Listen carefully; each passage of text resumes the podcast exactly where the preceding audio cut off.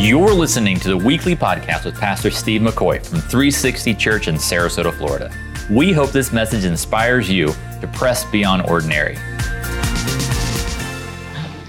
We are uh, continuing our conversation about uh, uh, the good fight. Let me just always like, for the sake of those maybe that are joining us here in the third inning, uh, just to bring you up so you don't feel lost. And so we we have tackled this issue because there's so many things that we fight against in our lifetime.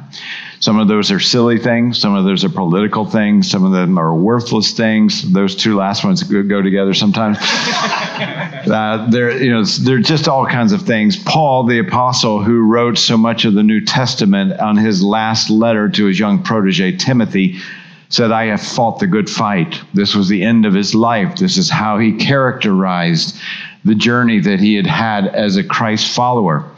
We too want to say that to Christ. We want to say that on our on our deathbed, so to speak. I have fought the good fight. We will have other fights to fight along the way, but there are there is a good fight, and there uh, and that's the fight we want. So we've looked at the the life of Joseph. Joseph, I can say that. Uh, that was kind of my combo of Moses and Joseph, like Joseph. Now somewhere in that ballpark. So we've been looking at the life of Joseph and the Old Testament. And let me, I, I, thought what we would do is go through the story in just a little bit and just kind of do some highlights in case, for example, you don't know the story, or you could use a review because the details of the story matter today and, and the focus of our conversation. And we're going to do, you know, when you're watching one of those movies where they, they flash it to the end and then they bring you back and they flash it to the end. I hate those movies. That's what we're going to do today, uh, just for your enjoyment. So, because you'll see it makes a difference. Here's the big fight today the, the, the, the good fight. And it's a fight that every person, I believe, gets a turn at fighting. It's a fight we hate but it's a fight that comes our way and we don't go looking for it. What, do I, what are we talking about today? It's the age old question why do bad things happen to good people? And when those things happen, today, the good fight is for the bigger picture. And when you're going through those difficult times, sometimes they're shadows, sometimes they're darker than shadows. Sometimes they're relational, sometimes they're employment, sometimes they're changes, sometimes they're health, we have all had them. And the older you get, the more your library has grown with those moments. I've had people that uh, intersect as a pastor, of course, talked to a lot of people in those those dark moments. It's part of part of what we do as pastors and shepherds. And I've seen all kinds of reactions, and even from the strongest of people in those moments, it's easy for our humanity, all of us, me included. It's easy for that to crumble, our resolve, our commitment to crumble. Look at the uh, book of Job and just read the book of Job, and, and God was bragging on his boy to our archenemy, Satan. Look at Job, consider his life. I mean, he is the one that God picked as the character, as the example, as the model. And yet, when you read the book of Job, there are moments where he just collapses. His resolve crumbles and topples and and and there's none of us that don't only face this but there that there's sometimes we lose that that good fight. I'm I just as we begin a couple of verses in the Bible that address this that are completely anti-logical. They go a, a, com, completely counter to what we would naturally think or be, how we would behave James chapter 1 and verse 2 Consider it pure joy, my brothers, when you face trials of many kinds. The, the Bible has so many paradoxes that while we were yet sinners, Christ died for us. That's a paradox. Who does that? The, the prodigal son, from a human point of view, makes no sense. That a father who has been cheated, who has been mistreated, who has done nothing but good for his, his son, is on the return of the prodigal, runs and just embraces him. Who does that?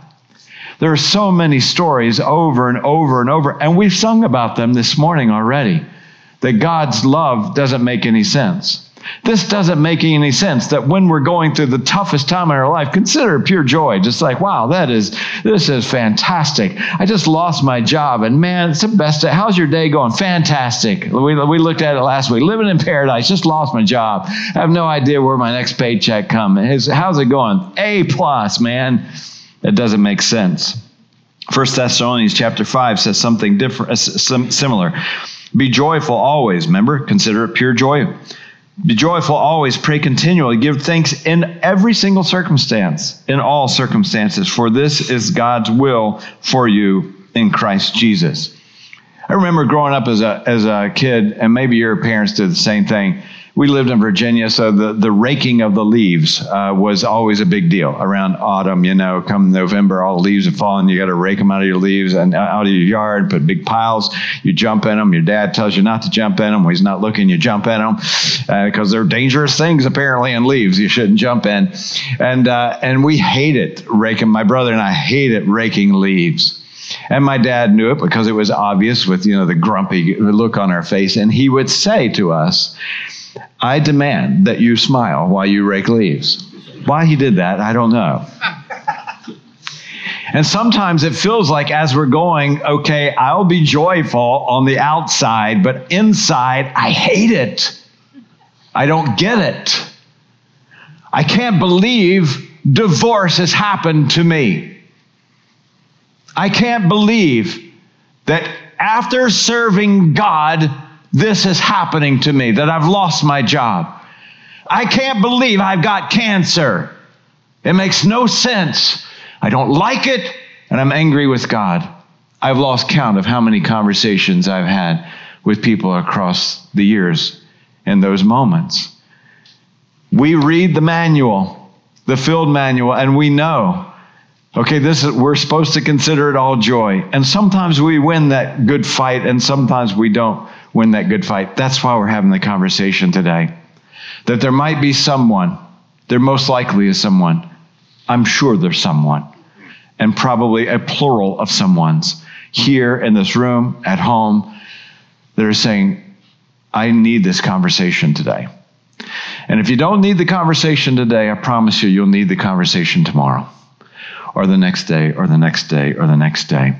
I was reminded sometimes when we are fighting this good fight. You remember the the the, the enchanting uh, Christmas movie uh, called The Christmas Story, and uh, when little Ralphie got the bunny suit his grandmother gave him or something like that, and and he looked like this. You know, sometimes I feel that's how I'm fighting this fight, trying my best to make sense of it all. Trying my best to fight for the bigger picture. That's that's the secret and that's the key today. So let me go through the story of Joseph with you in the Old Testament in case you don't know it or just as a review. We'll just kind of hit highlights. As we saw in the first week, a couple weeks ago, Joseph was one of 12 boys. His son Jacob, whose name was changed to Israel, but Jacob was the dad. He had 12 sons. Um, and Jacob was the 11th, almost at the end, the baby, almost the baby. And Jacob, the dad, loved Joseph more than any of the brothers that create tension. Jacob made a coat, a beautiful coat for, uh, for, uh, for Joseph. And the boys, this, uh, the, the other brothers, hated him all the more. And then J- Joseph came along and said, Hey, I've got, I've got a couple dreams that God gave to me. I want you to file that if you don't know the story. A couple dreams that God has given to me as visions of the future, and all of you guys are going to be bowing down. That just took them over the top. They had planned to kill him, but one of the brothers was a little more compassionate than the other. So they saw him. They saw a band of Midianites who were not friendly with God's people. They saw a band of Midianites coming down the road. They sold Joseph to the Midianites. The Midianites then took Joseph and took him down to Egypt and sold him to Potiphar, who was the captain guard of the head of Egypt, the uh, Pharaoh. So they sold him to Potiphar. Potiphar put him in his palace. He began to work and was impressed by Joseph. He was a good worker. He was smart, intelligent. And then Potiphar's wife had a liking for Joseph and made a move. And he resisted that move, and then she claimed that he had tried to attack her. So he was automatically put in prison. Now, if you just think about it and just stop right at that moment in the story, this makes no sense. This is ridiculous. I had a vision from God. I was the most loved by my father. And there was a plan for the future. And at the moment of that plan, I'm falsely accused. I haven't even done anything. I didn't even look her way. And yet I'm, I'm down in this prison. And back then, you can imagine, without me giving any details, what prison was like. It was in the ground. It was under many of the, the prisons were like dungeons in the ground. While he was in prison, he met two guys, a baker and a butler. And he got, God gave him a dream. Uh, God gave Joseph dreams for each of them. One was going to get their head lopped off, and one was going to thrive. Sure enough, they both got out of prison. The, the, the, the butler and the baker, exactly what happened in, the, in Joseph's dream. And they forgot about Joseph and they left him in the grave. He was taken when he was 17, and the historians tell us that he it wasn't until he was 30 years old that he was taken out. Just think about that. Unfairly incarcerated for that many years. It happens even in our generation still. And in that moment, if I'm him, I am asking why. I have turned bitter. There is no hope. We get to read the end of the story, but if you're living in the middle of the story, you don't know the end of the story.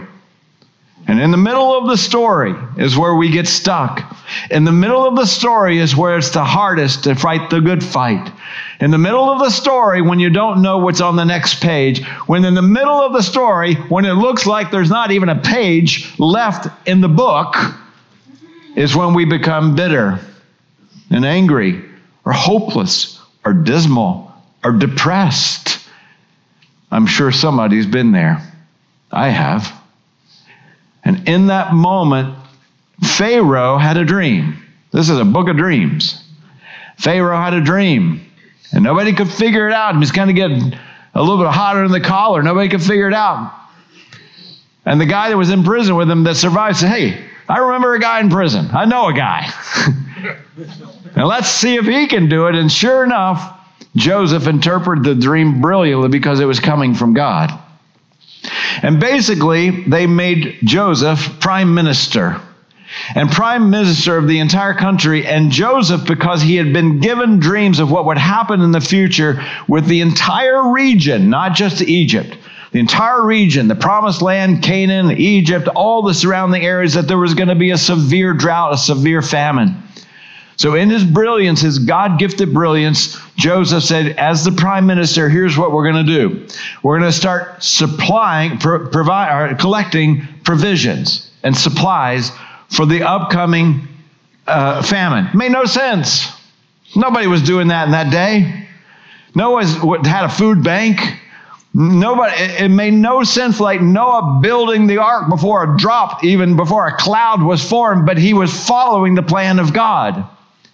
Now, how did he become bitter? God would say, I probably have to use somebody else, or we're going to have to do some recalibration on the inside out. But because he kept, he maintained a resolve and fought the good fight, God could use him. He brought him out, and sure enough, they had just had storehouses of food and grain and all the things they could preserve. And sure enough, the famine came. And every person in every region around Egypt and in Egypt would have died. They could not have survived this famine. Unprecedented. Unless Joseph had had the plan that God had given to him. Meanwhile, back in the ranch, with Jacob, the dad, and the other 11 sons, they realized we're going to have to go to Egypt. They didn't even, they thought, dad thought that Joseph was dead, hadn't seen him for years and years. But he came to his apex at 30 years old. I told you each week that this Joseph is a great picture of Jesus Christ in so many ways. Brought out his ministry really began at 30 years old. And so Joseph is now the prime minister, and is the, the, the dad and the family have to go and come to Egypt in order to get food from this guy. I don't even know. Then the big reveal happened. They got food, they survived. It's a really important part of the story. They got food, and then they, they realized, through a lot of circumstances, I'm having to abbreviate, they realized wow, the brothers realized, wow, That's Joseph, who a lot of us wanted to kill and we sold off and basically trafficked him to other people. And in that moment, we pick it up at the end, in this moment, where the brothers realize we are standing in front of the person that we victimized. In Genesis chapter 45, verse 4, then Joseph said to his brothers in that moment, Come here. Now just think about that. Come here. Come close to me. And when he had done so, he says, I'm your brother Joseph, the one you sold into Egypt. Enter jaw drop. His brothers were absolutely freaked out, like we would have been. And the reason they were freaked out is because they were looking at just one sentence of one paragraph on one page and one chapter of the whole novel. They were not fighting for any bigger picture but their own hide, their own skin. In that moment, they must have thought, oh no, we're in big trouble. And everything that's been done to him, and only God knows what's been done to him in the last X number of years, he's going to do back to us. Why? Because that's the way the world works. That's all they knew. That's what they did. We don't like them. Let's get rid of them. Sounds pretty similar. Let's counsel them. and in that moment, they were so freaked out. And in Genesis chapter 45, Joseph whispers these words And now do not be freaked out. Don't be distressed. And don't be angry with yourselves for selling me out, for selling me here. Okay, who says that?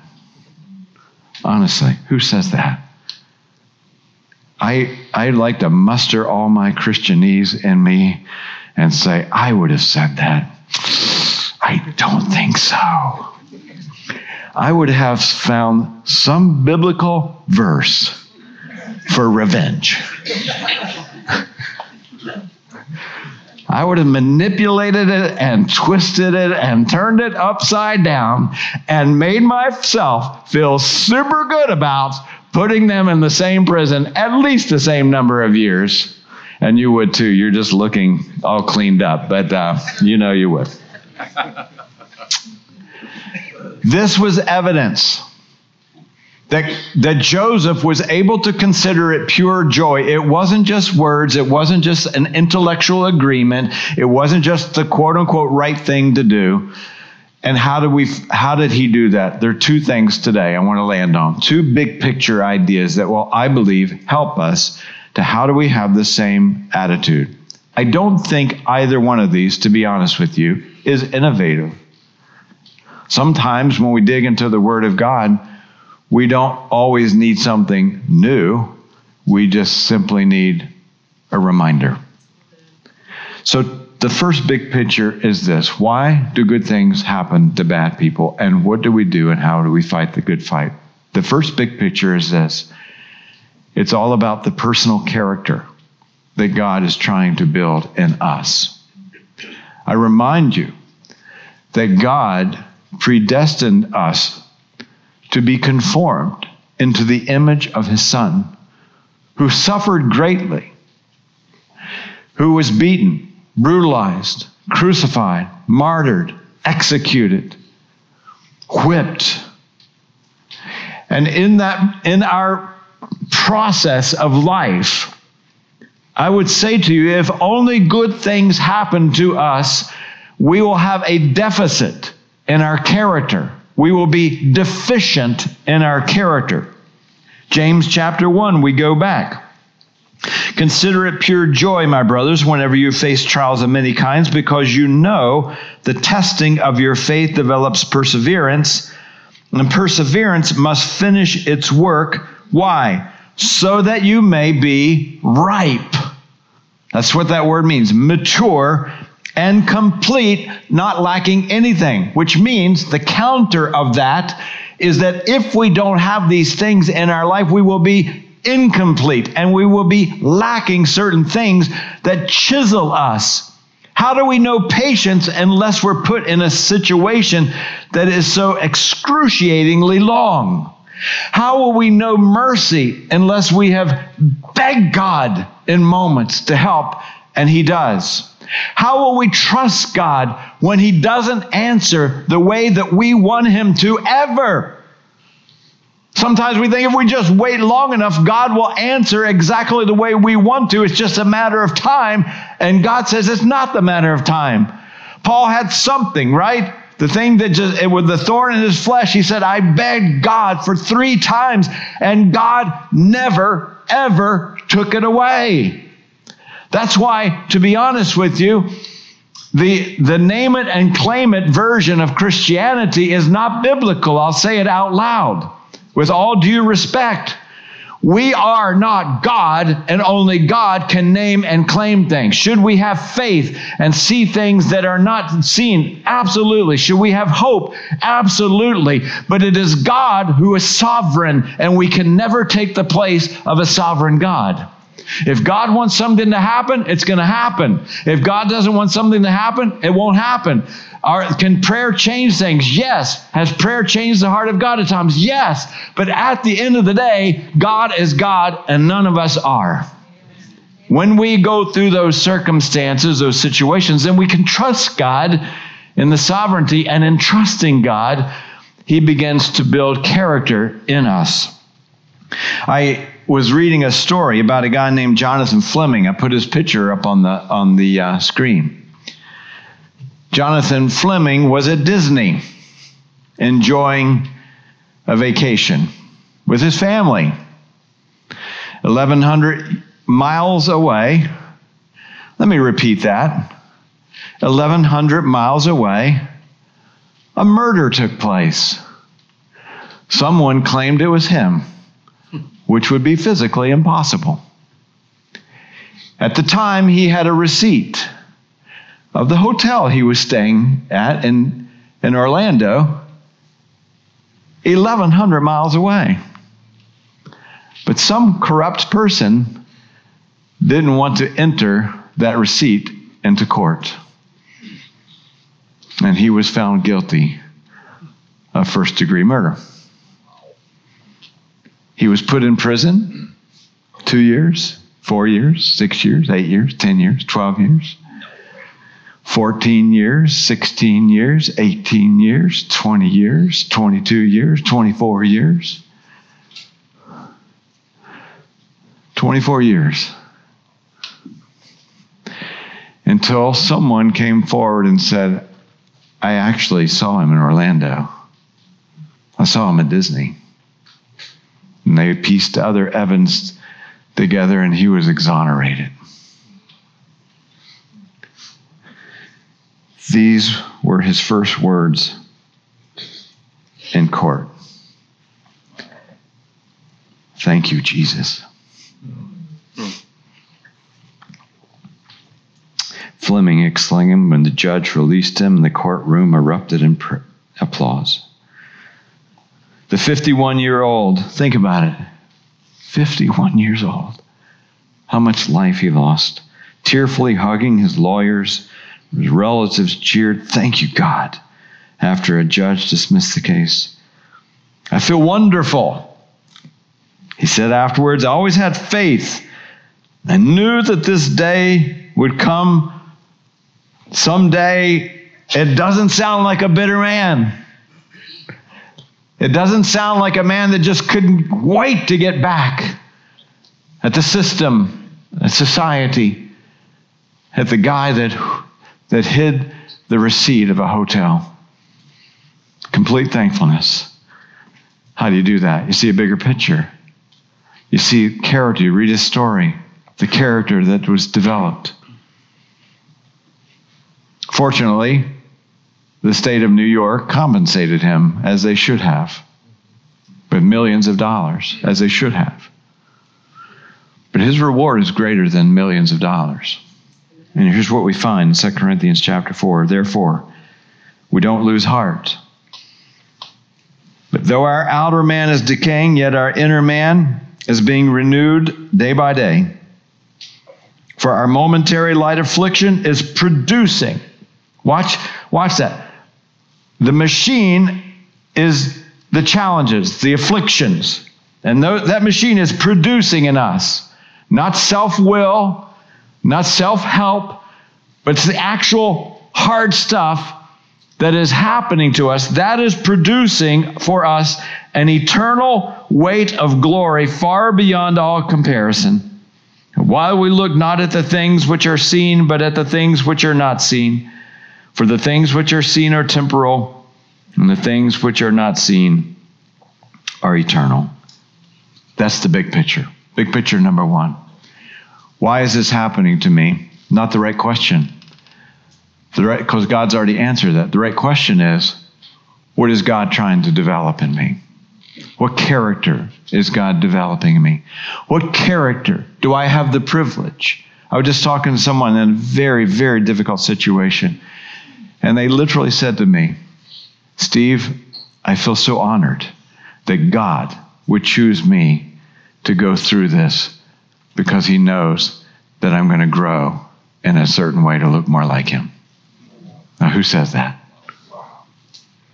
It's someone who's fighting for the bigger picture. Here's the second thing, and this is mind blowing, okay? Get ready. I'd like to give you a little warning. Warning, mind getting ready to be blown. we know this verse, and sometimes we like to quote the first part of it in Romans chapter 8, verse 28. And we know, we don't guess, we don't hope, we know that in all things, good, bad, and ugly, God works for the good of those who love him. And sometimes we put a period right there. But it goes on to say, who have been called, charged, challenged by God according to his purpose, not our purpose. You see, we're not living our lives inserting God's plan. We are living God's plan, inserting our lives. It's a big difference. The second, the first big picture is that God is chiseling character. And the second big picture is God has a reason, a bigger purpose that we often can't see, and often it has nothing to do with you. Often has nothing to do with you. There, let me just, if you might, for those of you who know me, you might have heard this story. So you can either listen again or go grab some coffee. When we moved to Sarasota in, in, January 2001, my wife and I, we didn't have kids at the time, we were trying to sell our house on the East Coast and it would not sell one month, two months, three months, four months, five months, six months, seven months, eight months. I just went on and on and on. We didn't have a place to live. We we're living in a back room of somebody's house. In fact, that somebody was kind enough to let us stay there, but he definitely was the biggest extrovert I've ever met in my life. he woke us up with a foghorn, and I wish I was kidding. Uh, but we're thankful that he let, let us live in the back bedroom of this, this house. Couldn't shut the windows all the way in this house. we, it was our introduction to Sarasota. A lot of bugs, a lot of humidity. My parents also were so excited to move to Sarasota. Their place sold in two weeks, which made it even more, well, let's say resentful. My brother lived here. We were all going to be together for the first time in decades. We'd been separated all different parts of the country. First time, we were so excited. And so we moved in. My wife's working at the shopping mall, and I'm working in the church, and just some super hard times. But we kept hoping and praying, please, God, sell the house. Well, about month four or five, we found the perfect house. It wasn't any big special house, but my wife taught piano. I was teaching some piano. And it had like a perfect living room where you could set up the piano. And man, this, we knew that God had given us this house. So I started, I, I reserved the house, thousand bucks a month, thousand bucks a month. Month one, month two, month three thousand bucks, month four, month five thousand bucks. And I couldn't understand that I had moved over here to follow God's call and He wasn't aligning with my plan. And after five months, my bank account was being tanked. And I had to give up. We had to give up the, the house that we were saving here in the neighborhood called the Grove. Some of you know it. We had to give it up. I lost five grand when we didn't have a lot to lose to begin with. And it was so confusing. And to be honest, so angering. This is I'm just confessing to you today. It's thank you for saving me time and counseling. It just helps me get it out. And so my parents house sat for us and for 11 months for that stupid house to sell. And it finally sold and they moved over in October. And in two weeks, we were all together. And it was just like amazing after decades. And then my parents were in a car accident, a horrific car accident. And my dad was killed. And my mom was in the hospital for 18 months with a severely broken neck. Okay. This is making no sense at all. And maybe God Himself is ridiculous.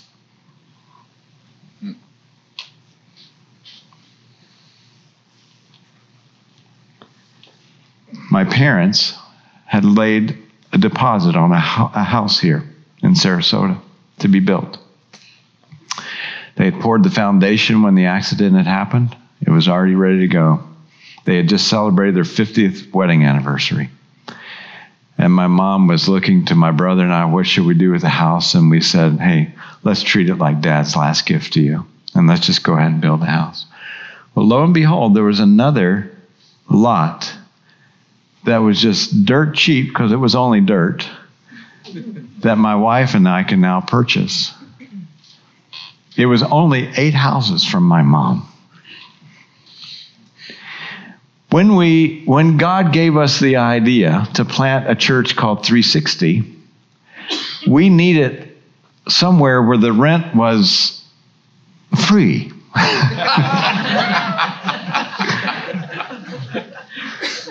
so my mom, which was eight doors away, completely removed all the furniture of her living room so that we could open the church with 30 people and a worship band in the living room of 4401 Reflections Parkway. And the relationship continued because my little boys could run down and see grandma. And we could have a relationship. And then you look back on those moments and you say, Thank you, God, for not listening to my stubborn, resentful voice when I screamed at you, I want that house. Just being honest with you. Pastor Steve, perfect Christian, moment of breaking. Thank you, God, for being sovereign. Thank you, God, for not giving me what I was asking for. Thank you, God, for now making sense of it. My mom needed us eight houses away. She didn't need us in 14 neighborhoods away. But God knew that. It's amazing. Joseph, and when he was speaking to his brothers, he said these words in Genesis chapter 45. He said, Guys, don't be freaked out, don't be distressed. And don't be angry with yourselves for selling me here because, watch, it was to save lives. Think of the big picture. What about me? I lost 13 years in prison, treated eating moldy bread and blah. Who knows what happened in 13 years of prison? It was to save lives that God sent me ahead of you, even though I was trafficked. God sent me ahead of you because a big famine. For two years now, there's been a famine in the land. And for the next five years, there's not going to be any farming, no plowing, no reaping. He says again, but God sent me ahead of you to preserve for you, watch it, a remnant on the earth to save your lives by a great deliverance. Okay, wowza. Let me just dig a little bit here.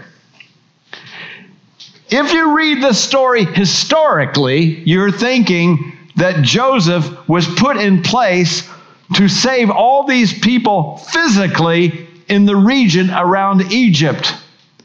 But God is a prophetic God. He already had the dreams in place. He knew about the famine, but he knew something much greater than the famine.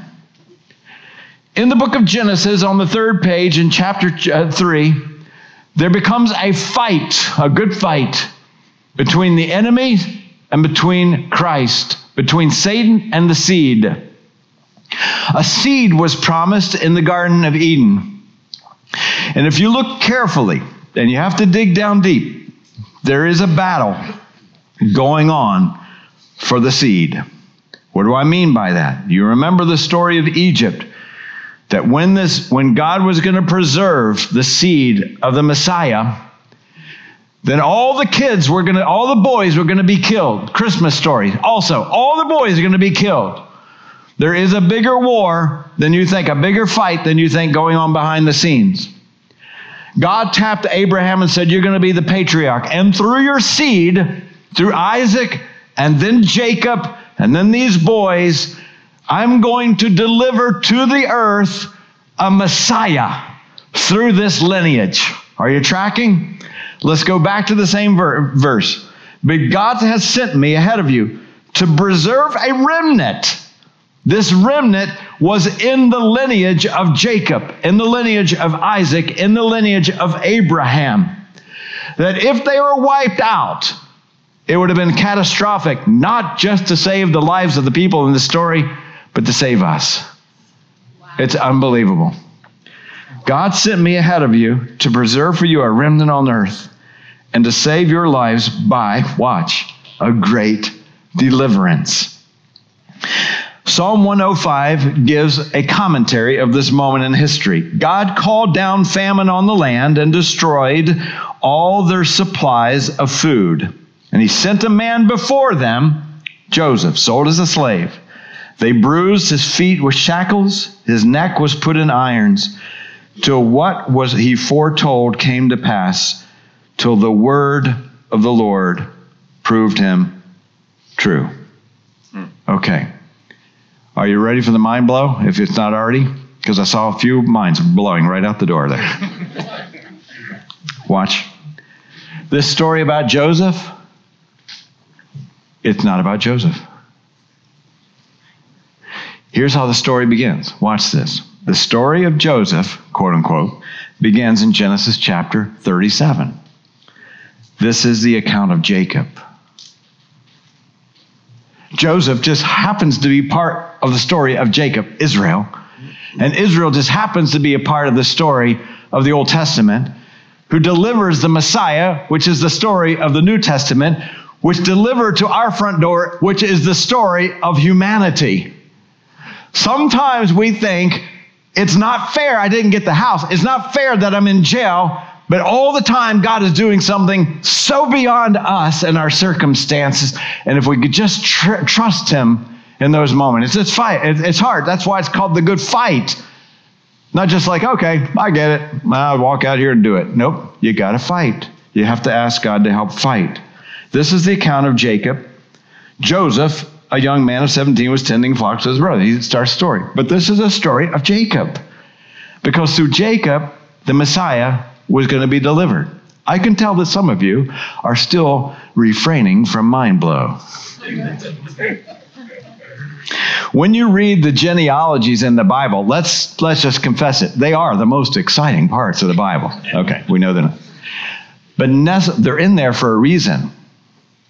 I know one guy I love to study. He says sometimes the the Bible is not exciting. Some parts of the Bible are not exciting to read, but they're exciting to study and the genealogies are that way.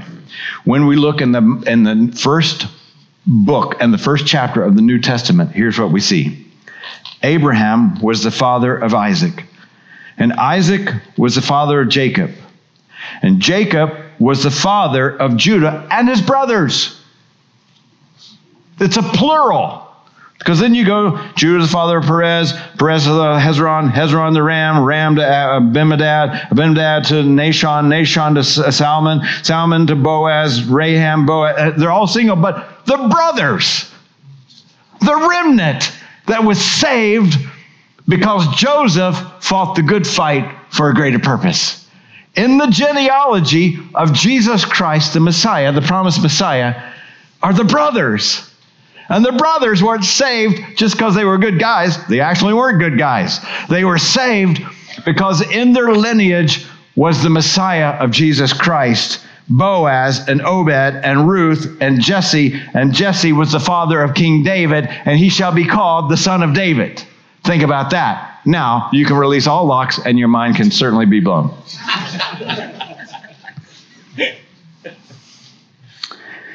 Genesis chapter 50, which has now become Joseph, his most famous statement.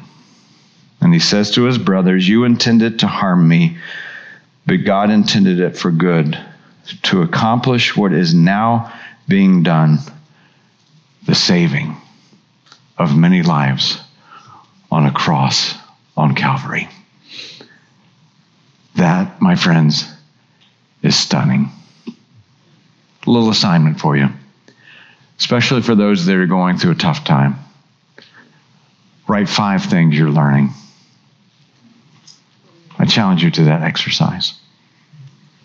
Learning about your character, learning about your weakness, learning about what God might be doing. Because then you'll be fighting the good fight. I'll join you in that challenge. Let's pray. Thank you, Father, so much for, for blowing our minds and your Bible and the Word today. When we say that, God, because you not only knew about the famine, but you also knew about the spiritual famine the world would have in need of Jesus Christ. And the story seems about one man, but it's not even about him. The story seems about brothers, but it's not about him. And we feel the same, as you know, God. Some of the things that we go through are there's just a gravitational pull towards shadow. And we become so microscopic in our thoughts. So, Father, today I especially pray. And as brothers and sisters in Christ, we also pray. Maybe you're having the best week, best month of your life. But we're told to rejoice with those who rejoice and weep with those who weep. So we're gonna we're gonna empathize here in our prayer and pray, God, for those that we know personally, or maybe people we don't know, even sitting here or sitting at home, that are going through the foggiest, most painful, most confusing, perhaps most angry chapter of their lives, or some variation of that. We're praying for you if that's you. Right now, we're praying, this whole room, and people at home are praying for you. Hundreds of people are praying for you right now. And we pray that you will fight the good fight. We pray, Father, for those that are in these chapters that are confusing and, and just sometimes demeaning and all the things that we've talked about. God, we, we pray for a fight for the bigger picture write things out. What are we learning here? What, do, what are you teaching me? And maybe there's a question mark you're going to fill in. But at the end of the day, all, and in this moment, God, we trust you. We trust you. You're sovereign. We need you. We thank you in all circumstances. I invite you right now, if you are just going through one of these chapters. It's your turn. Just thank Him right now. Thank Him for what He's doing. Thank you for what, what you don't even know what He's doing. Because hard chapters don't subtract all blessings. Thank Him for your blessings. They're there. You just have to see them. You'll see them when you thank Him for Father, today we thank you for this great story, the gospel of Jesus, written in the book of Genesis.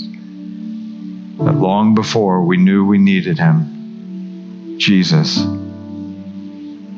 had every single human being in his heart to come in a ridiculous fashion when we turned our backs to lay himself on a cross. Thank you, God, for that.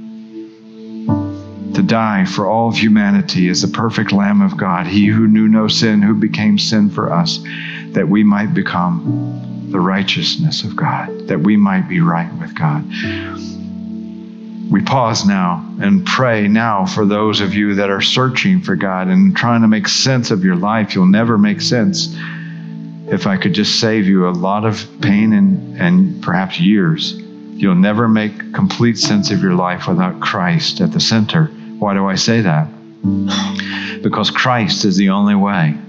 He's the only Lamb of God to die to make you right with God.